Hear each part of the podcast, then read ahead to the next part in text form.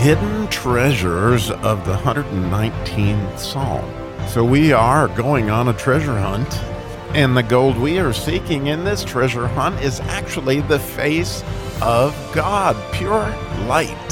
So join us taking this deep dive mining with King David in the 119th Psalm.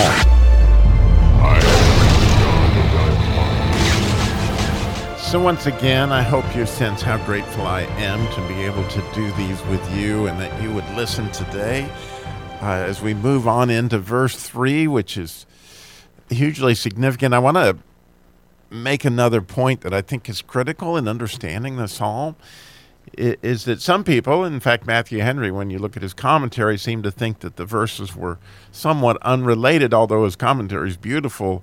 I would say that the verses are all very related. Again, we're we're making connections in this case in the first section of eight verses on the aleph, on what the Father, on what this first letter of the aleph bays is actually expressing about the Father.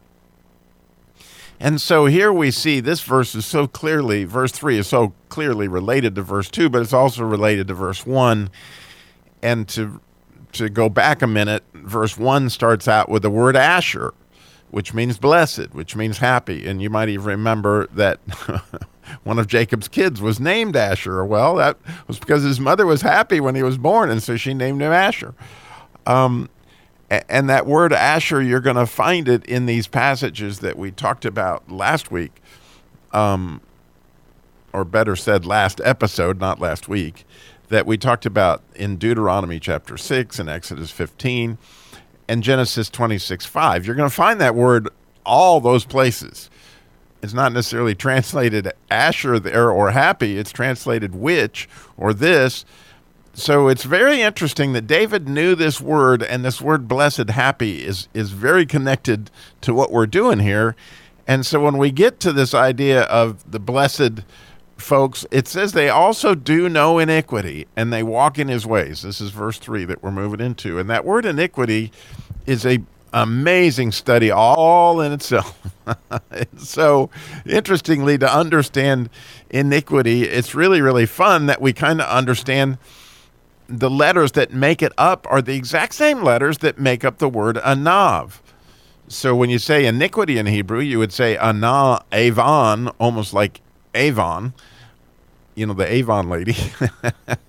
but if you say uh, a nav, same letters, you're just putting them in a little different order. So the word anav is the word that means meek. And so in, you know, Isaiah 61 where Jesus is going to preach the good news to the meek and the meek are going to inherit the earth as, as Jesus says in the Sermon on the Mount, this word anav has to do with the letter ayin, which starts both words. And the idea is that you're looking for something, you're looking out for something. And the second letter in a nav, you can hear is that nun, nun sound. That means a servant. So they're looking to serve, and that V would be essentially something coming down from heaven. So it's God. The Jacob's ladder is the Vav. So when you look at that, what the Anav are doing is they're looking across the horizon trying to find ways to serve God.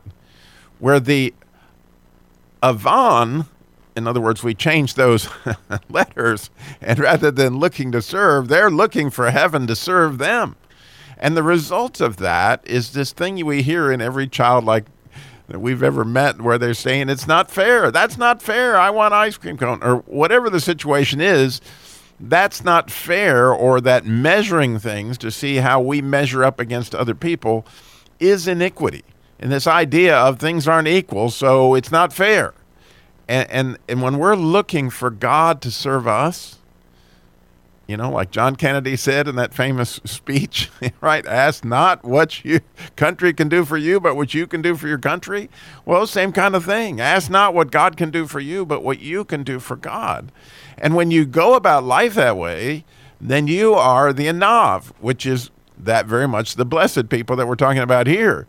But if you are looking for God to serve you, then you have this entitled mentality.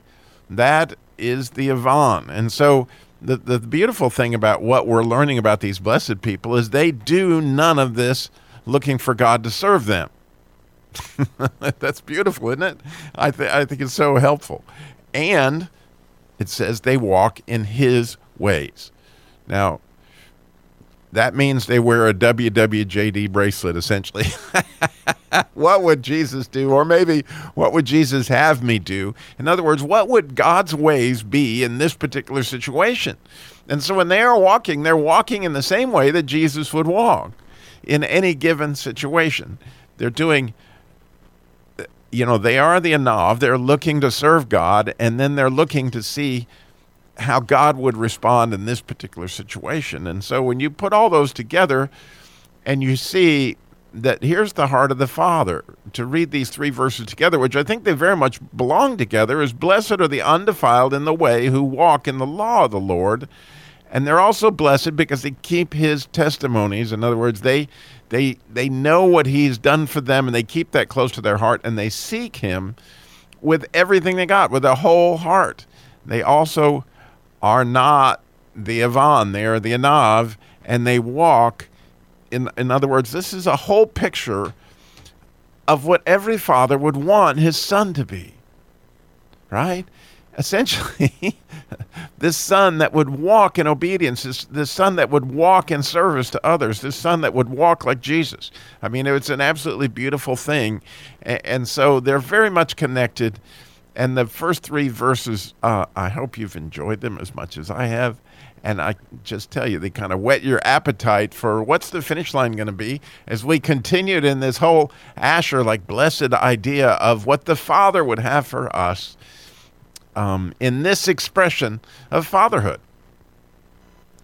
And I also felt like maybe I did you a little bit of disservice last time when I talked about Exodus 15 you know, there's more to it that, you know, we talked about the passage in, in Genesis 26 5 and then in Exodus 15, but I wanted to give you the actual verse where we begin to see, you know, what King David is making reference to. The, the thing about Exodus 15, as you might recall, is where Moses sings this song. It's like, man, things are awesome. God has delivered them from the Egyptians. I mean, they're on an absolute high, but still in chapter 15, before you know it, they end up in Marah, which means, um, which is actually where the name Mary comes from. And the word Miriam, it comes from this whole idea of almost like the Mira. I mean, almost like the um, Avan. like we're looking for you to serve us, because it says that they tested him and they were, they were um, tempting God, so to speak, and and that's where the whole Mira thing happens again in Exodus 15, and so. In Exodus 15, 26 is actually the main verse I wanted to get to. So we've had the whole thing with them, you know, winning and and singing the songs, and then we find them there testing God, and God says to them, and in verse 26, if thou wilt diligently hearken to my voice of the Lord thy God, and do what is right in his sight, and give ear to his commandments, and that's the word mitzvahs, and keep all his statutes, and that that is that word hazak, that high hard ones, that I'll put none of these diseases on the Egyptians, none of these diseases on you that I put on the Egyptians. In other words, once again, God is making reference to these things that David will make reference to throughout the 119th Psalm. But I think it's significant to note that this is the first time we see Moses bringing this in. Um, we saw the first place in Genesis where it came in for Isaac. Now we're seeing it here. And again, you're going to see it in Deuteronomy 6 with the whole idea of what the Jews call Shema and and you know, hear, O Israel, the Lord is one. Teach these to your command, commandments to your children. That that that's the Deuteronomy six passage. You pretty much cover the whole thing. But in Exodus, I did want to at least point out that there is a verse kind of that I wanted to highlight um, that I didn't mention quite as well as I would hope to yesterday. So thank you again for listening and tune in next time for more adventures in the 119th Psalm.